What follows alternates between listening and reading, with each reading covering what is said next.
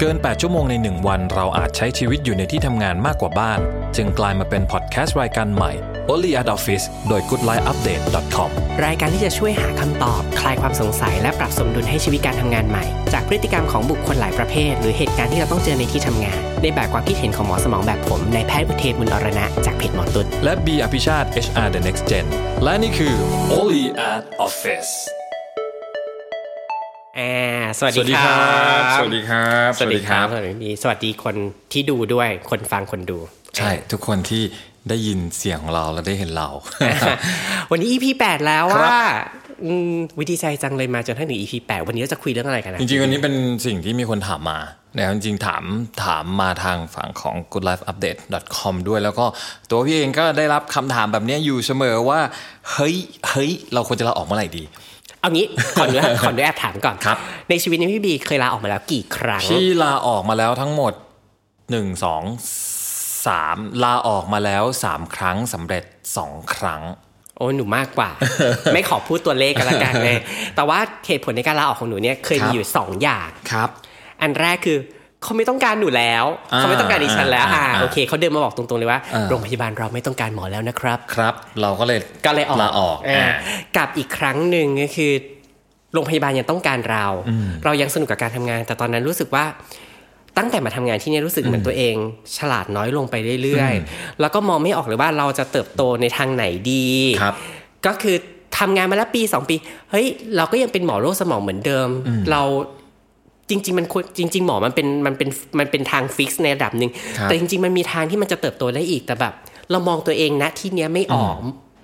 ก็เลยตัดสินใจว่าออกดีกว่าเผื่อเราจะคิดอะไรออกได้มากขึ้นกว่านี้อ่าไม่รู้ว่าเป็นเรื่องที่ถูกหรือเป็นเรื่องที่ผิดก็อาจจะต้องถามคุณบีนี่แหละว่าแบบ มุมมองในการลาออกหรือว่า จุดที่แบบ เฮ้ยการลาออกคือช้อยหนึ่งในการดำเนินชีวิตเนี่ย มันเป็นยังไง ถามคุณหมอก่อนเมื่อกี้คุณหมอบอกลาออกไอประเด็นที่สองอะอืมเพราะโจทย์ในชีวิตคุณหมอเปลี่ยนปะหรือโจทย์เดิม จริง ๆ ไม่เชิงโจทย์เดิม คือเป็นเพราะว่าอายุเปลี่ยนด้วย คือมันเกิดคำถามว่า แล้วเราจะทำงานแบบเนี้ยอืมไปได้จนถึงเมื่อไหร่อืมแล้วเราทำอย่างอื่นได้ไหม คือในสายงานโรงพยาบาลเนี่ยมันไม่ใช่แค่มีหมอมารักษาคนไข้ครับแต่มันมีหลายอย่างมากในโรงพยาบาล เอ๊ะ เราทำงานมาเราควรจะต้องเรียนรู้เรื่องอื่นบ้างไหม คือมันไม่ได้บอกว่าเราอยากจะไปทำงานเรื่องอื่น แต่ว่าครับเราควรมีโอกาสที่จะที่จะเรียนรู้ว่าแบบอ่ามันเป็นยังไงโอกาสที่จะตอบตัวเองได้ว่าฉันชอบหรือเออฉันไม่ชอบ ไม่ใช่ว่าแบบตื่นมาทำงานจบอะไรอย่างเงี้ย อืมอืมอืมแล้วมันก็มีทั้งโจทย์เปลี่ยนมีทั้งโอกาสเนาะมีหลาย ๆ อย่างใช่ครับที่เข้ามา ทีนี้ผมมองอีกมุมหนึ่งมีอีกมุมหนึ่งในเรื่องของการตัดสินใจลาออกนะ อ่าอันนี้อาจจะเป็นเรื่องใกล้ตัวของใครหลาย ๆ คนนิดนึงแล้วก็ฝากไว้ด้วยว่าเฮ้ยเนี่ยคือสิ่งที่คุณจะต้องอาจจะต้องมีจะเรียกว่าอะไรดี ใช้เป็นข้อหนึ่งในการพิจารณาแล้วก็จะต้องรู้สถานะของบริษัทอุ๊ยได้ตั้งใจด้วยฟังเลยนี่ตั้งใจฟังให้ดีนะ ตอนเนี้ยเราเราอยู่ในโลกที่ทุกอย่างมันเปลี่ยนแปลงเร็วอะนะครับแล้วก็เราอาจจะอยู่ในบริษัทที่คุณเคยรู้หรือเปล่าว่าวันเนี้ยบริษัทที่เราทำอยู่เป็นบริษัทที่ขาดทุนต่อเนื่องกันหลายปีแล้วอะรู้บ้างไหม เออบางคนก็ไม่รู้นะนะเออเคยเคยเคยมีความรู้เรื่องนี้บ้างไหม อย่างที่คุณหมอบอกว่าสาเหตุที่คุณหมอบอกว่าลาออกครั้งแรกลาออกเพราะว่าเขาไม่ต้องการเรา อ่าแต่อันนี้มันจะคล้าย ๆกันเราอยู่ในบริษัทที่อันที่หนึ่งนะ มีโอกาสที่บริษัทนี้มันจะเจ๊งปะวะ เฮ้ยจริงนะเพราะตอนนั้นน่ะคือโรงพยาบาลนะเขาต้องดาวน์ไซส์แผนก อืม จริง ๆ ก่อนหน้านี้ไม่เคยรู้เลยว่าโรงพยาบาลครับ ประสบปัญหาอะไรบ้าง มารู้อีกทีนึงคือเขาต้องดาวน์ไซส์แผนกแล้ว เนี่ยคือสิ่งเออที่ คนทำงานทุกคนนะครับ อย่าเอาแต่พยายามที่จะโหตั้งหน้าตั้งตาขยันทำงานทำทำการทำงานตัวเองโดยที่ลืมดูไปเลยว่าบริษัทเราเนี่ยมันมีแนวโน้มจะเจ๊งปะวะในระยะเวลาอันใกล้อันไกลหรือเปล่านะครับ เพราะฉะนั้นถ้าเราเริ่มจับสัญญาณได้ว่าเฮ้ยบริษัทเราเนี่ยมันเจ๊งต่อเนื่องกันหลาย ๆ ปีเว้ยเพราะฉะนั้นมันมีโอกาสเป็นอย่างมากที่อันที่หนึ่งนะครับเหมือนอย่างที่หมอบอกดาวไซซิ่งการดาวไซซิ่งหรือการที่ในภาษาของของธุรกิจแล้วว่าการปรับโครงสร้างองค์กรเนี่ย นะครับฟังสวยใช่ไหมเนาะปรับโครงสร้างองค์กรเนี่ยมันมีโอกาสที่จะจากเดิมมีคนอยู่ร้อยคนอาจจะเหลือแค่ 50 คนนะครับบางครั้งนะครับอาจจะเป็นสถานการณ์ที่เคยมีหน่วยงานนี้อยู่ แล้วหน่วยงานนี้มันอาจจะต้องยุบตัวลงไป เพราะอาจจะเป็นหน่วยงานที่ไม่ก่อให้เกิดรายได้ เราอะอยู่ในฟังก์ชันแบบนั้น อยู่ในอ่าบริษัทแบบนั้นหรือเปล่า เพราะฉะนั้นถ้าเราเห็นสถานการณ์แบบนี้นะครับสิ่งที่ดีที่สุดคือรีบเอาตัวเองออกมาก่อน ในจังหวะที่มันยังมีโอกาสนึกออกไหม ไม่งั้นถ้าทุกคนลาออกพร้อมกันหมดเลยอย่างเงี้ยเราอาจจะโหกว่าจะหางานต้องต้องนึกนิดนึงว่าเฮ้ยกว่าเราจะหางานได้มันใช้เวลาด้วยเหมือนกัน กว่าเราจะหางานที่ถูกใจเราเนี่ยมันก็ใช้เวลาด้วยเหมือนกัน แต่ถ้าเราไม่รู้ข้อมูลเหล่านี้เลย เราไปรอตัดสินใจลาออกตอนที่บริษัทบริษัทประกาศที่จะปิดกิจการแล้วเนี่ยนะครับคิดดูว่าเราลาออกมาเราออกมาไม่ว่าจะได้เงินชดเชยหรือไม่ได้เงินชดเชยก็ตามนะ เราอยู่ได้กี่เดือน กว่าที่จะมีงานใหม่เข้ามา ถูกปะมันอาจจะมีช่วงที่เราอาจจะเป็นคนซวยคนหนึ่งที่ยังไม่สามารถหางานได้เร็ว มากพอเมื่อเทียบกับรายจ่ายที่มันมีขึ้นทุก ๆ เดือนด้วยก็ได้ เพราะฉะนั้นนี่คือจุดหนึ่งนะยังไม่ได้มองที่ตัวเองเลยนะ มองจากข้างนอกก่อนนะ เราอยู่ในสถานการณ์ของบริษัทที่มีแนวโน้มเป็นแบบไหน ราะฉะนั้นนี่คือจุดหนึ่งนะครับที่เราอาจจะต้องใช้พิจารณาว่าควรจะออก แสดงว่าจริง ๆทำงานต่อให้วันนี้ทำงานมีความสุขดีอะไรเงี้ยแต่ช่วยเผื่อตาไว้ข้างหนึ่งไปดูสถานการณ์บริษัทตัวเองด้วย ไม่ได้ดูมันอย่างที่บอกนะครับ อย่าโฟกัสแค่ตัวเอง นะครับอย่าโฟกัสแค่สิ่งที่มันอยู่ใกล้ ๆ ตัว มองในภาพใหญ่ ๆ ด้วยว่าเฮ้ยสถานการณ์บริษัทแบบเนี้ยตอนนี้เป็นยังไง นอกจากดูในเรื่องของกำไรขาดทุนของบริษัทแล้วนะ เวลาที่บริษัทเขามีประกาศวิสัยทัศน์ ประกาศกลยุทธ์ขององค์กร ประกาศที่จะบอกว่าทิศทางของบริษัทจะเป็นในทิศทางแบบนี้เนี่ยเฮ้ยอย่าเข้าไปนั่งฟังแล้วมัวแต่เล่นเกมมัวแต่กดนู่นนั่นนี่กันมันมีแบบคนที่ดิฉันก็เป็นคนหนึ่งที่เข้าไปแล้วก็แบบ เล่นมือถือมือถือก็คือเอาจงพูดไปเถอะอะไรเงี้ยเฮ้ยแต่จริงๆมันเป็นเรื่องที่แบบสำคัญมากสำคัญนะ เพราะว่าเราเรากำลังจะบอกว่า เนี่ยคือสิ่งที่เราต้องมองว่าบริษัทกำลังจะไปในทิศทางแบบไหนไปในทิศทางที่เราคือส่วนหนึ่งของการที่เขาจะไป หรือสิ่งที่เขาจะไปเฮ้ยเขาไม่จำเป็นต้องมีเราอีกต่อไปแล้วเว้ยแล้วเราเอาไงนี่คือการมองเทรนด์ให้ออกนะครับ ว่าบริษัทจะไปแบบไหนอันนี้มองง่าย ๆ เลย อย่างบริษัทที่เป็นอะธุรกิจที่เป็นอ่า publishing เนี้ย ถ้าวันนี้ธุรกิจบอกว่าจะ go แต่ดิจิตอลอย่างเดียวตายแล้วถ้าคุณอยู่ในส่วนของโรงพิมพ์ล่ะส่วนในโรงพิมพ์จะไปยังไง หรือถ้าในโรงพิมพ์บอกว่าเฮ้ยยังไงก็ตามธุรกิจของเราจะต้องเติบโตด้วยลักษณะของธุรกิจที่เป็นโรงพิมพ์อ่านั่นแปลว่าเรายังรอด เรายังอยู่ต่อได้ในองค์กรแบบนี้ถูกไหมฉะนั้นเนี่ยไม่ต้องมองแค่ตัวฝั่งของตัวเองอย่างเดียวนะ ยังไม่ต้องมองว่าเรารู้สึกไม่แฮปปี้ไม่มีโอกาสเติบโตนู่นนั่นนี่มองจากปัจจัยภายนอกก่อนว่าคุณต้องตัดสินใจมาใช่เพราะนั้นจริงๆอะหลาย ๆ คนอาจจะมองเวลาพูดถึงเรื่องนี้นะ เรามักจะมองแต่ตัวเราว่าเราไม่แฮปปี้ถูกไหมว่าเฮ้ยสถานการณ์ที่เราจะออกเพราะว่าเราไม่แฮปปี้อย่างงู้นอย่างนั้นอย่างนี้ บางทีลืมมองไปว่าเฮ้ยบริษัทเนี่ยเขากำลังจะเปลี่ยนทิศทาง และนั่นคือจุดที่เราจะต้องพิจารณาด้วยเหมือนกัน ถึงแม้ว่า วันนี้เราเป็นคนโคตรเก่งขององค์กรเลยนะ แต่ถ้าเป็นคนเก่งอย่างที่หมอบอก เป็นคนเก่งที่เขาไม่ได้ต้องการอีกต่อไปเราก็ต้องไป แต่ถ้าเรารู้ล่วงหน้าเราไปได้ก่อน แล้วเราไปโตได้เร็วกว่าด้วยซ้ำถูกไหม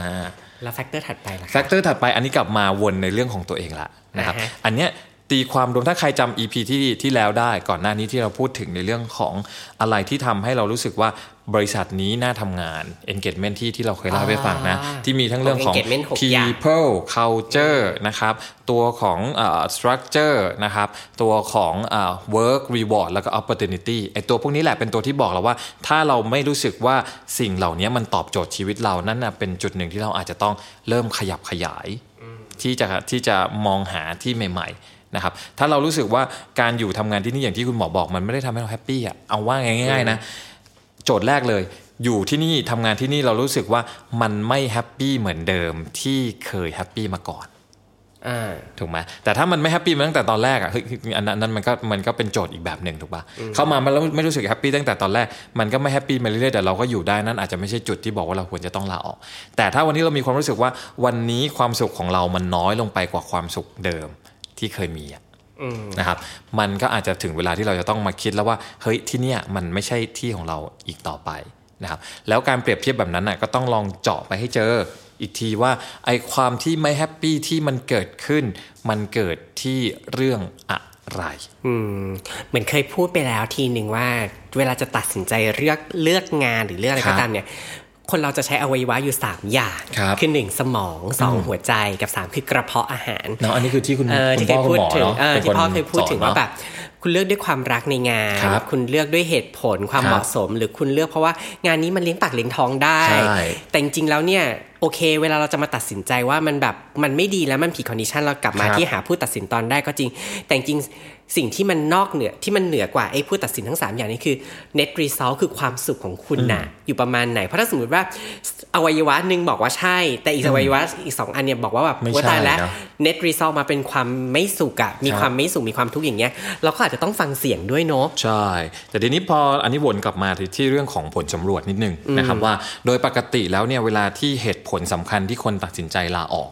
มากที่สุดนะครับจากการสำรวจ คือไม่ว่าจะสำรวจกี่ปีกี่สถาบัน มันจะวนมา 3 เรื่องที่เป็นเหตุผลหลัก ๆ ที่ทำให้คนลาออกสลับกันที่ 1 ที่ 2 ที่ 3 นะ แต่มันจะวนอยู่ 3 เรื่องเนี้ยนะครับเรื่องแรกแน่ ๆ เรื่องของผลตอบแทนอ่านะตัวเงินนี่แหละที่เป็นอิทธิพลสำคัญที่เรารู้สึกว่าอยากจะตัดสินใจลาออกถ้าย้อนกลับไปเหมือนเมื่อ EP ที่แล้วนะครับบอกบอกว่าสิ่งที่เราทุ่มเทไปกับสิ่งที่เราตอบกลับมา เรามองว่ามันไม่ balance กันนะ เพราะฉะนั้นถ้าเราบอกว่าเฮ้ยทำงานที่นี่ทุ่มเทเท่านี้ แต่ว่าได้ผลตอบแทนที่นี่เท่านี้เอง เรารู้สึกว่ามันไม่คุ้มกับตัวเรา เพราะฉะนั้นมันก็จะเป็นปัจจัยหนึ่งที่หลายคนคิดอยากที่จะลาออกด้วยเหตุผลนี้นะครับ เรื่องที่สองอันนี้มาที่ตัวคนละ เหตุผลที่สำคัญที่สุดที่ทำให้คนลาออกก็คือหัวหน้า เหยื่ออันโอชะของเรานะครับหัวหน้าเนี่ยคือคนที่มีอิทธิพลกับเรามากนะครับแล้วก็มันมีหลาย ๆ เหตุผลของการที่ลาออกเพราะหัวหน้าคือ ด้วยวิธีการทำงานที่อาจจะไม่ตรงกันนะครับอาจจะเราเรามองอันนี้เป็นความคิดจากเราฝั่งเดียวนะ ไม่รู้ว่าหัวหน้าทำอย่างนั้นจริงๆหรือเปล่านะใช่เรามองว่าหัวหน้าไม่แฟร์เออว่ะให้คนนั้นมากกว่าเราอืม หรือหัวหน้าไม่เห็นคุณค่าในตัวเรา หัวหน้าไม่ผลักดันเรา หัวหน้าไม่สนับสนุนเรา แต่นี่เป็นการตัดสินใจจากเราฝั่งเดียวนะครับ ไม่ได้มีอืม evidence บอกว่าเขาเป็นแบบนั้นเอจอเป็รินงอๆหย่ารืงอเปล่านั้นจริงๆไม่อย่างนั้นเดี๋ยวกลายเป็นว่าทุกเคสไปโทษหัวหน้าหมด ซึ่งมันอาจจะไม่ใช่นะครับเป็นความรู้สึกแล้วก็ละตัวที่ 3 ก็คือเรื่องของโอกาสในการเติบโต คนเราลาออกเพราะมองว่าอยู่ที่นี่ยังไงก็ไม่โตอะ ถ้าหัวหน้าไม่ตายยังไง ฉันก็ไม่โตแน่ๆในองค์กรแบบนี้ถูกปะมันจะมีองค์กรในอ๋ลักอษทำไมณะเขาถึงไม่ฆ่าที่เป็หัวหน้าแบบซะล่ะก็พยายามอยู่แต่หัวหน้าฆ่าไม่ตายไงว่าตายละนะอันเนี้ยมันสำหรับสำหรับผลสำรวจนะครับ โดยทั่วไปก็จะมี 3 เหตุผลนี้แหละอ่าเป็นสำห most รับ common คนที่สามอย่างใช่เป็น most common สามอย่าง แต่ว่าถ้าไล่ลงมาในกลุ่มที่เป็นเด็กรุ่นใหม่จริงครับๆเราจะเห็นว่ามันมีปัญหาอันหนึงที่องค์กรพูดถึงอยู่เสมอคือเด็กรุ่นใหม่ๆเข้ามาทำงานแล้วอยู่แป๊บเดียวอะออกครับเลย นะครับคือข้อที่หนึ่งก็คืออาจจะเป็นด้วยการเข้าไปทำงานแล้วเขารู้สึกว่าเขาไม่มีอิสระในการแสดงความคิดเห็น เด็กรุ่นใหม่ชอบแสดงความคิดเห็นใช่ไหมเพิ่งอาจจะเพิ่งเข้ามาแล้วก็ไฟแรงความรู้ยังมีอยู่ แต่พอเข้าไปในองค์กรแล้วไม่สามารถที่จะนำเสนอ หรือพยายามหรือได้ทำงานในสิ่งที่ตัวเองอยากจะทำเนี้ยสามเดือน 6 เดือนเขาก็ไปแล้วหรือเหตุผลที่มันคลาสสิกกว่านั้นก็คือ อยากมาทำงาน 10โมงอะแต่บริษัทเข้างาน9โมง เพราะฉะนั้นเหตุผลที่อยากจะลาออกก็อาจจะเป็นเรื่องที่มันยิบย่อยแบบนี้ก็ได้ เขาเจอไงทำไงจริงมีเรื่องนี้จริงๆด้วยเหรอจฮะริงๆจริงๆมีเด็กที่แบบเพิ่งอันเนี้ยเด็ก ๆ เลยที่ที่เพิ่งเริ่มเข้าทำงาน ก็ได้มาคุยบอกว่า เออก็บริษัทนี้เข้างานอยากเข้างานเที่ยงเงี้ยอยากเข้างาน10บโมงตื่นเช้าไม่ไหวแฮงเอาท์อยู่ตลอดเวลาปาร์ตี้อยู่ตลอดเวลาอ่านี่นี่คือไลฟ์สไตล์ของเขาแล้วเขาก็เลยมองว่าเขาคิดว่าทำงานกับบริษัทที่อยู่ในกฎระเบียบที่ตั้งมาแบบเนี้ย ไม่ไหว แต่ทั้งนี้ทั้งนั้นนะ ที่มาอันหนึงของการที่เด็กๆ เปลี่ยนงานได้บ่อย อันหนึ่งก็คือตัวเขาเองยังมีสปอนเซอร์ที่ backup ให้กับเขาแต่ถ้าวันใดวันหนึ่งที่อย่างที่เรื่องที่คุณหมอบอกกระเพาะเรามาเรียกร้องแล้วอะมันก็ไม่มีทางที่จะลาออกด้วยเหตุผลแบบนี้ได้ถูกไหมมันน่าคิด จริง ๆ เป็นคนที่ทำงานเช้าครับ แล้วไม่เคยมีความคิดแบบนี้ขึ้น คือไม่ได้บอกว่ามีหรือไม่มีมันผิดนะ แต่ว่าอาจจะเป็นเพราะว่าโดนโปรแกรมมาตั้งแต่ตอนปีสี่คืออยู่ในวงจรชีวิตแบบ6กโมงเช้าถึงวอร์ดอย่างเงี้ครัยบก็เลยไม่เคยคิดถึงว่าแบบแล้วดิฉันจะสามารถทำงาน 10บโมงหรือดิฉันสามารถทำงานตอนเที่ยงได้ไหม บางทีไม่รู้ว่าเป็นโชคดีหรือเป็นโชคร้ายแต่ว่าถูกโปรแกรมมาแบบนั้นก็เลยแบบ เออแปลกใจดีเหมือนกันว่าแบบ มีด้วยคนที่เขาอยาก แต่จริง ๆ มันก็มีเนาะคนที่แบบอยากมาทำงานเที่ยงแต่ว่า ฉันเลิกดึกได้นะ ใช่ฉันเลิกเลิกดึกห้าทุ่มก็ก็ได้ได้ ไม่มีปัญหาแต่ว่าขอทำงานเที่ยงได้ไหม เพราะฉะนั้นจุดหนึ่งที่ยากสำหรับบริษัทเองที่จะบริหารนะครับไอ้จุดที่คนอยากจะลาออกเนี่ยก็คือ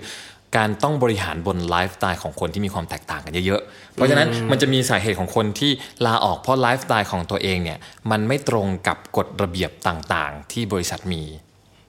นะเพราะฉะนั้นทั้งนี้ทั้งนั้นนะครับสุดท้ายแล้วการที่จะตัดสินใจลาออกเนี่ยมันก็การอันหนึ่งที่ที่หลาย ๆ คนใช้ในการพิจารณาก็คือ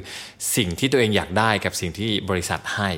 มันมีแกลบที่ห่างกันอ๋อค่อนข้างมากถูกไหมเป้าหมายของเราเองที่มีบริษัท วันเนี้ยถ้าเราเติบโตมาได้ในระดับหนึ่งแล้วปั๊บเนี่ยเรารู้สึกว่าองค์กรนี้หรือบริษัทนี้หรืองานที่เราทำอยู่ตอนเนี้ยมันไม่ได้ตอบโจทย์ สิ่งที่เราตั้งเป้าหมายของเราไว้ตอนเนี้ย เออแต่จริงๆแล้วเราก็ไม่ได้แบบต้องการให้เขาตอบโจทย์เราร้อยเปอร์เซ็นต์ใช่เนาะแต่ว่ามันควรจะต้องไอ้แก็บของความไม่แมทกันนะมันควรจะต้องถูกต้องแบบไม่กว้างมากนัก ยกตัวอย่างเช่น ถ้าวันหนึ่งพี่ตั้งเป้าหมายว่า อยากทำงานต่างประเทศถูกนะอยากทำงานในต่างประเทศอยากทำงานกับกับ คนที่เป็น international เพื่อที่จะส่งเสริมอย่างที่บอกไม่อยากโง่ไปกว่าเดิมอะอยากจะเพิ่มความรู้ของตัวเองเพราะฉะนั้นเราตั้งไปเป้าหมายไว้ว่า เราอยากทำงานเราอยากใช้ภาษาเราอยากสื่อสารเราอยากได้ความรู้ใหม่ๆจากต่างประเทศ แต่เราไปอยู่บริษัทที่เขามีแต่ทำงาน local อย่างเดียว มีตลาดอยู่ใน local อย่างเดียวไม่ได้มีความเป็น international เลย เพราะฉะนั้นมันก็ไม่ใช่เรื่องแปลกที่เราจะตัดสินใจลาออกจากที่นี่ถูกปะอ่านั้นอย่างที่บอกแหละครับไอ้จุดที่เราบอกว่าสิ่งที่สิ่งเราต้องมาวิเคราะห์ว่าบริษัทเดิมที่เราปัจจุบันที่เราทำอยู่ มันยังตอบโจทย์ key เป้าหมายอะ key target ของเราหรือเปล่า ถ้ามันยังตอบโจทย์อยู่นะครับเวลาที่เราไปเจอปัญหาเล็กๆน้อยๆเนี่ยหลาย ๆ ครั้งเราควรมองข้ามมันไปบ้าง เพื่อที่จะมุ่งไปที่เป้าหมายตัวใหญ่ที่สุดของเรานะครับแต่ถ้าเกิดว่าองค์กรปัจจุบันของเรา มันไม่ตอบโจทย์เป้าหมายใหญ่ของเราจริง ๆ ถึงแม้เป้าหมายเล็ก ๆ มันยังคงสนับสนุน เช่น อยู่องค์กรเนี้ยเพื่อนโคตรดีเลยอืมนึกออกไหมหัวหน้าก็โคตรดีเลยอะสิ่งแวดล้อมดีมาก แต่องค์กรเนี้ยไม่ได้เป็นองค์กรที่จ่ายสูงมากพอ เพราะฉะนั้นหลายคนยอมที่จะตัดสิ่งที่มันดีก็คือ การที่ไปอยู่ในสังคมที่ดี การที่จะอยู่กับหัวหน้าที่ดี เพื่อไปเสี่ยงกับบริษัทใหม่ ซึ่งเรายังไม่รู้ว่าสังคมที่นั่นอะจะดีไหม แต่ว่าผลตอบแทนมันดีกว่า จริงๆแล้วมันก็ขึ้นอยู่กับตัวเราเองนี่แหละ ใช่ แต่ก่อนที่ใครจะตัดสินใจลาออกนะครับ เหตุผลในการลาออกต้องบอกงี้นะ เหตุผลในการลาออกของคนเราเนี่ยมีโคตรเยอะเลยถ้าอยากจะลาออกจริงๆ เราหาเหตุผลสนับสนุน การลาออกของเราอะได้เต็มไปหมดเลยนะครับ แต่อย่างที่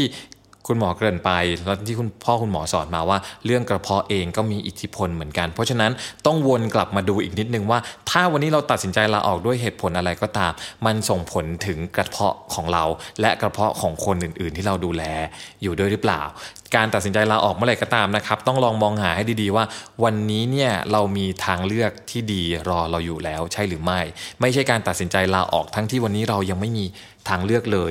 ถ้าตัดสินใจลาออกแบบที่ยังไม่มีทางเลือกเลย เพราะฉะนั้นเราต้องคิดไว้ก่อนล่วงหน้าว่า มันกระทบกับกระเพาะของเราแน่ๆแล้วเราทนได้ไหมถ้ากระเพาะของเรามีปัญหาอืมได้อะไรเยอะอะ ได้อะไรเยอะจริงๆ นึกว่าจะแบบเป็น topic เบาๆ บ้าง แต่จริงๆแล้วไม่เบาเลยเนอะมีเรื่องให้คิดเยอะเลยมีเรื่ Good ให้ Life Update เราไม่เคยเบานะโอเคอยู่กับพี่บีก็ไม่เคยเบาอ่านะสำหรับเรื่องลาออกวันนี้ อาจจะไม่ได้ถึงขนาดได้ guideline แต่ว่าครับได้แนวคิดแหละว่าแบบเอใช่อต้องทำยังไงบ้าง แล้วก็ สำหรับสำสำหรับ EP นี้เนอะครับก็น่าจะประมาณแค่นี้ไว้ก่อนสำหรับคำถามแบบไหนหรือเรื่องข้อข้องใจอะไรที่อยากให้เราสองคนเอามาคุยด้วย ก็อย่าลืมติดตามเราสองคนได้ใน goodlifeupdate.com นะครับครับผมสำหรับวันนี้เจอไทยกับพี่บีในไป EP แล้วต่อไปครับสวัสดีสวัสดีคครัรับบ Oli at Office